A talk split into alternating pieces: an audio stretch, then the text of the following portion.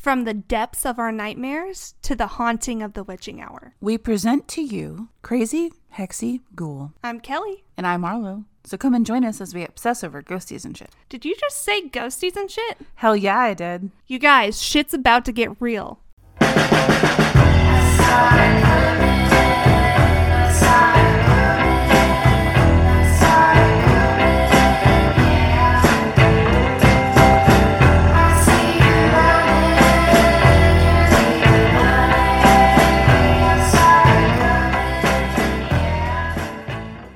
My story is called the Hill Abduction, and it is also referred to as Zeta Reticuli incident. Have you heard of it? I haven't. It was mainly called that because the star map shown to Betty Hill could possibly be the Zeta Reticuli system. And according to Google, it is a wide binary star system in the southern constellation of Reticulum. From the southern hemisphere, the pair can be seen with the naked eye as a double star in very dark skies. Based upon parallax measurements, this system is located at a distance of about 39.3 light years, which is 12 parsecs from Earth. They belong to the Zeta Herculis moving group of stars that share a common origin. So, the Hill abduction is about Barney and Betty Hill, and they were an American couple who claimed that they were abducted by extraterrestrial in small town Lancaster, New Hampshire. And apparently, it was one of the first popular alien abductions in the United States. It pretty much got a lot of coverage. The alleged UFO sighting happened about 10:30 p.m. September 19th, 1961. They'd been on vacation in Montreal, Quebec, and they also went to Niagara Falls. When traveling down Route 3, Betty claimed to be looking up at stars in the sky and observed a bright light. At first glance, she stated that she thought it was a falling star, but it moved upward. It also moved erratically and it slowly became much brighter. Betty then told her husband Barney to pull over at a rest stop so they could get a better look. She then pulled out her binoculars and she observed an odd shaped craft flashing multicolored lights moving its way over the moon. Betty thought she saw a flying saucer, and years prior to this incident, Betty's sister also claimed to see a flying saucer. Barney, on the other hand, thought it was just a commercial airline. After a few minutes, he quickly changed his mind because the craft rapidly descended in his direction. What he thought was a plane was in fact not a plane at all. The Hills explained that they had continued driving on the isolated road, moving very slowly through the Franconia Notch, which is a park, to observe the object as it came even closer. At one point, the object passed over a restaurant and a signal tower on top of Cannon Mountain. It came out near the old man of the mountain. Betty testified that it was at least one and a half times the length of the granite cliff profile, which was 40 feet, which is 12 meters long, and that it seemed to be rotating. The couple then watched as the silent, illuminated craft moved erratically back and forth into the night. About one mile south of Indian Head, they said the object rapidly descended toward their vehicle, causing Barney to stop in the middle of the highway. The huge, silent craft hovered 80 to 100 feet, which is 24 to 30 meters, above the hill's 1957 Chevrolet Bel Air and filled the entire field of view in the windshield. It reminded Barney of a huge pancake. mm. Someone was hungry. He was hungry. Carrying his pistol in his pocket, he stepped away from the vehicle and he moved closer to the object. Using the binoculars, Barney claimed to have seen 8 to 12 humanoid figures who were peeing. No. they were what? who were peering out of the craft's windows. no. Let's retry that one. They were peeing out of the window. Those kinky motherfuckers. Those kinky ass motherfucking aliens. Just like Mars. Barney claimed to have seen 8 to 11 humanoid figures who were peering out of the craft's windows, seeming to look at him. In unison, all but one figure moved to what appeared to be a panel on the rear wall of the hallway that encircled the front portion of the craft. The one remaining figure continued to look at Barney and communicate a message telling him to stay where you are and keep looking. Barney had a recollection of observing the humanoid forms wearing glossy black uniforms and black caps. Red lights on what appeared to be batwing fins began to telescope out of the sides of the craft, and a long structure descended from the bottom of the craft. The silent craft approached to what Barney estimated was within 50 to 80 feet, which is 15 to 24 meters, overhead and 300 feet, which is 91 meters, away from him. On October 21st, 1961, Barney reported to National Investigations Committee on Aerial Phenomenon, which is NICAP, investigator Walter Webb, that the beings were somehow not human. There's a bird. There's a Sorry. bird. Sorry. You guys hear the bird? We'll leave it in. Good ambiance. Barney tore the binoculars away from his eyes and ran back to his car. In a near hysterical state, he told Betty, They're going to capture us. They're going to capture us. I assume that's what he sounded like. Just more deep and yeah, guttural. I think that's accurate. Well, you never know. He might not have a deep voice. So that's okay. They're going to capture us. he saw the object again shift its location to directly above the vehicle. He drove away as fast as he could, telling Betty to look for the object. She rolled down the window and looked up. Almost immediately, the Hills heard a rhythmic series of beeping or buzzing sounds, which they said seemed to bounce off of the trunk of their vehicle. The car vibrated and a tingling sensation passed through the Hills' bodies. Ew. The Hills said that they had experienced the onset of an altered state of consciousness that left their minds dulled. A second series of beeping and buzzing sounds returned to the couple's consciousness. They found that they had traveled nearly 35 miles, which is 56 kilometers south, but only had vague, spotty memories of this section of the road. They recalled making a sudden, sharp, unplanned turn, encountering a roadblock, and observing a fiery orb in the road. A fiery orb? Mm-hmm. Yeah. Arriving home at about dawn, the Hills assert that they had some odd sensations and impulses that they could not really explain. Betty insisted their luggage be kept near the back door rather than the main part of the house. Their watches would never work again. Barney said that the leather strap on his binoculars was torn, though he could not recall it tearing. The toes of his best dressed shoes were scraped. Barney says he was compelled to examine his genitalia in the bathroom, though he found nothing unusual. They took long showers to remove possible contamination and each drew a picture of what they had observed. The Hills say they tried to reconstruct the chronology of events as they witnessed the UFO and drove home. But immediately after they heard the buzzing sound, their memories became incomplete and fragmented. After sleeping for a few hours, Betty awoke and placed the shoes and clothing she had worn during the drive into her closet, observing that the dress was torn at the hem, the zipper, and the lining. Later, when she retrieved the item from her closet, she noted a pinkish powder on her dress. She hung the dress on her clothesline and the pink powder blew away, but the dress was irreparably damaged. She threw it away, but then changed her mind, retrieved the dress, and hung it in her closet.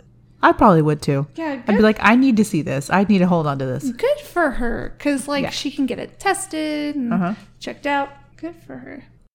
Over the years, five laboratories have conducted chemical and forensic analysis on the dress. There were tiny concentric circles on their car's trunk that had not been there the previous day. Betty and Barney experimented with a compass, noting that when they moved it close to the spots, the needle would whirl rapidly. But when they moved it a few inches away from the shiny spots, it would just drop down. Ten days after the alleged UFO encounter, Betty began having a series of vivid dreams. They continued for five successful nights. She said that she'd never had dreams like this before and that they were so vivid they seemed real. So after five nights, they just stopped abruptly and they never returned. But she did say that it occupied her mind all the time. When she tried to mention them to Barney, he was sympathetic, but he wasn't too concerned about it. In November of 1961, Betty began writing down the details of her dreams, and in one dream, she and Barney encountered a roadblock and men surrounded their car. She lost consciousness but struggled to regain it. Then she realized that she was being forced by two small men to walk into a forest at night and of seeing Barney walking behind her. When she called out to him, he seemed to be in a trance or sleepwalking. The men stood about five feet to five feet four inches tall and wore matching blue uniforms with caps similar to the one worn by military cadets. They appeared nearly human with black hair, dark eyes, prominent noses, and blushed lips. Their skin was a grayish color. In the dreams, Betty, Barney, and the men walked up a ramp into a disc shaped craft of metallic appearance. Once inside, Barney and Betty were separated. She protested and was told by a man she called the leader that if she and Barney were examined together, it would take them much longer to conduct the exams. She and Barney were taken to separate rooms. Betty then dreamt that a new man, similar to the others, entered to conduct her exam with the leader.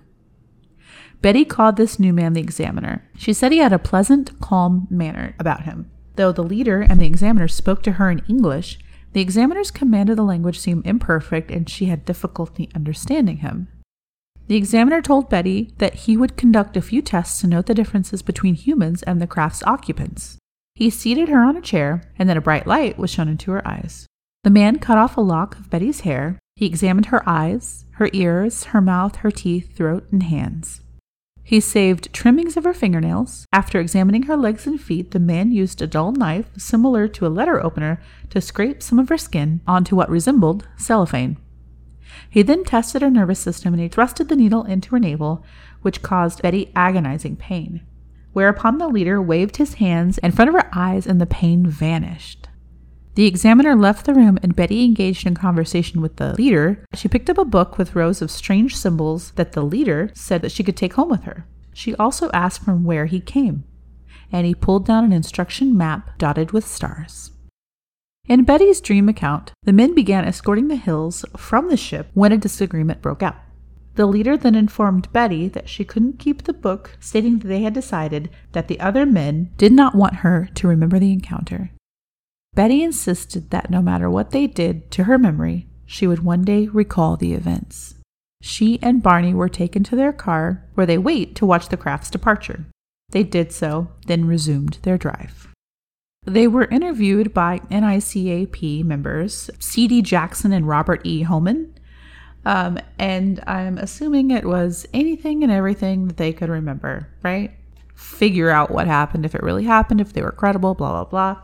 And one of them suggested that Barney undergo hypnotherapy.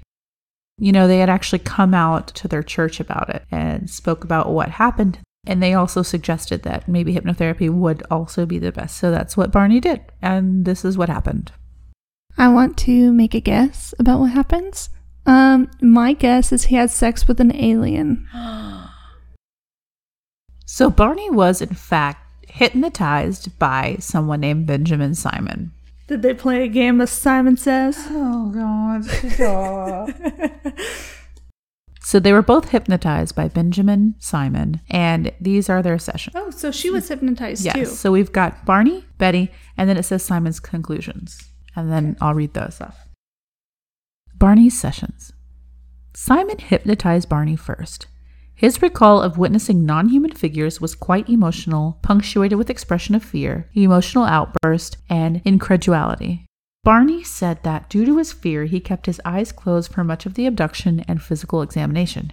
Based on these early responses, Simon told Barney that he would not remember the hypnosis sessions until he was certain he could remember them without being further traumatized. Under hypnosis, as was consistent with a conscious recall, Barney reported that the binocular strap had broken when he ran from the UFO back to his car. He recalled driving the car away from the UFO, but that afterwards he felt irresistibly compelled to pull off the road and drive into the woods. He eventually sighted six men standing in the dirt road. The car stalled and three of the men approached the car. They told Barney not to fear them. However, he was still anxious and he reported that the leader told Barney to close his eyes. While hypnotized, Barney said, I feel like their eyes had pushed into my eyes. Barney described the beings as generally similar to Betty's hypnotic, not dream, recollection. The beings often stared into his eyes, said Barney, with terrifying, mesmerizing effect. Under hypnosis, Barney said things like, Oh, those eyes, and they're there in my brain. I was told to close my eyes because I saw two eyes coming close to mine, and I felt like the eyes had pushed into my eyes. And I'm not even afraid that they're not connected to a body, they're just there. They're just up close to me, pressing against my eyes.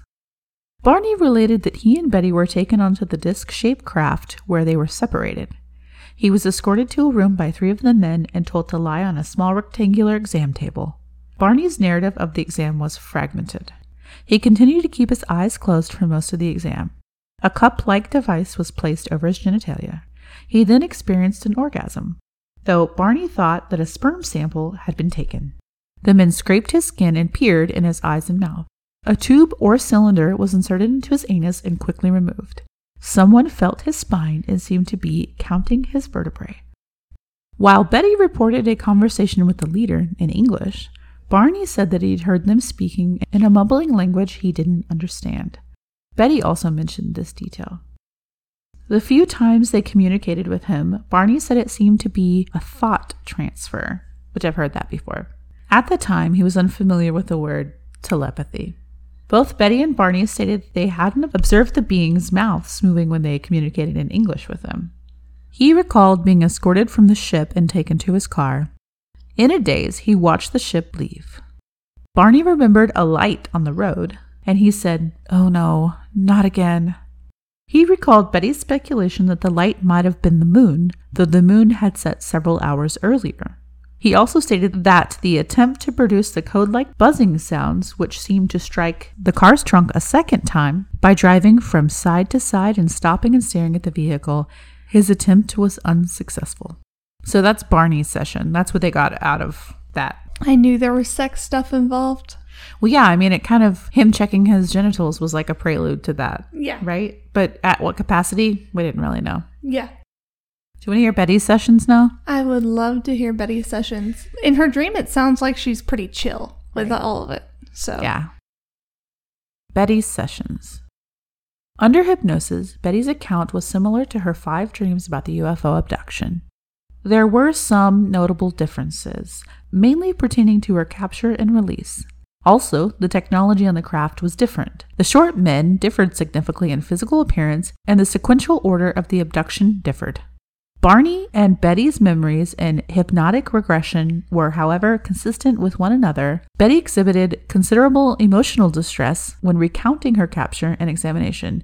Simon ended one session early because tears were flowing down her cheeks. Simon gave Betty the post hypnotic suggestion that she could sketch a copy of the star map that she later described as a three dimensional projection similar to a hologram. Even though the map she saw had many stars, she drew only those that stood out in her memory. Her map consisted of 12 prominent stars connected by lines and three lesser ones that formed a distinctive triangle. She said she was told the stars were connected by solid lines formed trade routes, whereas dash lines were the less traveled stars. Interesting. So Betty's sessions were basically like what she said. They were very close. There were some minor details, but enough to be like Betty saw some shit, like they saw some shit. So Benjamin Simon, the one who hypnotized them, has a conclusion as to like what he thinks of their sessions. After the hypnosis sessions, Simon speculated that Barney's recollection of the UFO encounter was possibly a fantasy inspired by Betty's dreams. Ooh, Lord. Simon thought it was the most reasonable and considerable explanation. Barney rejected the idea, noting that while their memories were consistent in some regards, there were also portions of both their narratives that were unique to each other. Barney was now ready to accept that they had been abducted by the occupants of a UFO, though he never embraced it as fully as Betty did. Though the Hills and Simon disagree about the cause of their distress, they all concurred that the hypnosis sessions were effective. The Hills were no longer tormented by abduction anxiety when the series of hypnosis sessions were complete. Simon wrote an article about the Hills for the Journal of Psychiatric Opinion, explaining his conclusion that the case was a singular psychological aberration. Man, what do you think about that? What do you think about Simon's conclusion to their uh, psych- their sessions? So let me get it straight. So Simon's pretty much saying that He's gaslighting them. yeah, that To a they're, degree. They're kind of making it up. Um, it's all kind of happening because of Betty's dreams that she had, and they're But- going off of Mm-hmm. that. I don't think that's. I mean, it's possible. It's very possible. Yeah. I don't think necessarily that it's accurate just because there's stuff that they didn't talk about in the beginning that they probably haven't talked about to each other that they kind of cooperated. Mm-hmm. Yeah. I mean, I don't think Barney really wanted to admit that it was true. Betty, of course. But then eventually Barney was like, okay, I cannot deny this anymore. Like he came to terms with it after the hypnosis. Yeah. Yeah. So that says a lot, Yeah. you know, and this was like back in the day when like mm-hmm. Men were tough and they didn't believe in shit like that. And, you Right. know. Men can't be victims. and- Exactly. Of some shit like that. Yeah. At the same time, the mind is a very powerful thing. So it's very likely that their brains made similar conclusions. That's true. Um, I don't think there's really any way to know, truly. There is no evidence. Like tangible evidence. Right. There's nothing that we can hold in our hands or that we can see visibly Mm-hmm. or that marks that, yes, this is exactly what happened. Obviously, something traumatic happened, Obviously. Yeah. but of what, we'll probably never know. So, something you may not know about Betty and Barney Hill is that they were the couple that inspired Asylum. You know, remember the guy that was like abducted by aliens or whatever? It was supposed to be loosely based on Betty and Barney Hill. I can see that. And in the TV show, they're like biracial, and they are they are a biracial couple. Really? Barney is black and Betty is white. oh, I didn't know that. Um, yeah, uh, but they switched it in the TV show for some Yeah. reason. Psychiatrists later suggested that the supposed abduction was a hallucination brought on by the stress of being an interracial couple in the early 1960s in the United States, Yeah. which is a bunch of fucking crap, Unless just to discredit them again. Right. you know? Unless something happened specifically Uh-huh. because they were a biracial couple. Like if Mm-hmm. there was a bunch of like white supremacists trying to harm them Yeah. or which is po- I mean that's possible. That's in the realm of possibilities. Yeah. And that their mind just didn't want to accept it and that they went to something else. Mm-hmm. Yep. But, you know, who knows? Who knows? Honestly, we Honestly, don't know. I'd That's rather- the thing. Yeah, I'd rather believe them than not. But I don't think Betty and Barney Hill are alive anymore. I mean, if they were in their 20s, they still could they be. were born. Barney Hill was born in 1921, 1922, Oh, and yeah. um, Yeah, he'd be 100. he died. Okay, so they both died. Ooh, check this out. Barney died when he was 46 years old. Whoa. So he only died a few years after this happened. Oh, that's sad. Huh. So there may be some weight to what you said about, you know, the discrimination against him. Who knows? Yeah. I want to find out how he died. God. I feel like, so every abduct every abduction story that I hear, people die of like either natural causes or what could be considered natural causes, but kind of early, or Yeah. like cancer. So Betty Hill died in 2004. So she lived a pretty long life. She did, yeah. And this happened. So this happened in 1961, and he died in 1969. So just eight years after. I'm trying to see. It doesn't say how he died. That is so weird. Yeah. I bet if I wonder if it's on Wikipedia. Is Barney Hill? Yes. It just says that he died February 25th, 1969. It doesn't say exactly how. He was a civil rights leader. Oh, I bet. And he was a very prominent person. Yeah. Um, he's he is best known for his work on To Tell the Truth in 1956, The Michael Douglas Show in 1961, The Mufon Quebec Investigation in 2015. He was married to Betty Hill and Ruby Horn. Oh, so Betty Hill died of lung cancer uh, at the age of 85. Betty Hill, this is so cute. Betty Hill was uh, also known as the First Lady of UFOs. I love Aw. that. Pioneering. She just pioneering, man.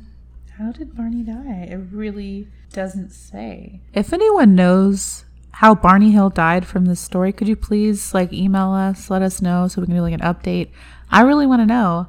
Um, so that is it for my story. Um, I got a lot of my stuff from the Wikipedia for them because I feel like it just detailed everything I needed to know. And I tried to piece some stuff together and, you know, try to make it cohesive. Yeah. I read a lot of it. I read like their um their I, I read their hypnotized sessions straight from from Google. Yeah. So hopefully that's accurate information. If not, I'm sorry. Please let me know and I will correct it. Um It was really good. I really liked your story. Thank you. I actually really like telling it. You and I usually like stick in the, the lane of like true crime and ghosty stuff. It feels like really good to branch out a little bit, you know? Yeah. I know that in our Oklahoma episode, we did cover a UFO sighting. Um, so if you guys want to refer back to that, because you know we try to keep Oklahoma in our podcast since it's like our fucking history and stuff, you know. Yeah. So you can refer back to that. I don't remember what episode it is. I'm so sorry. I don't Do you remember. Uh uh Good lord. I think it was in our first season. Probably. That sounds accurate. It sounds accurate. Accurate. What is it called?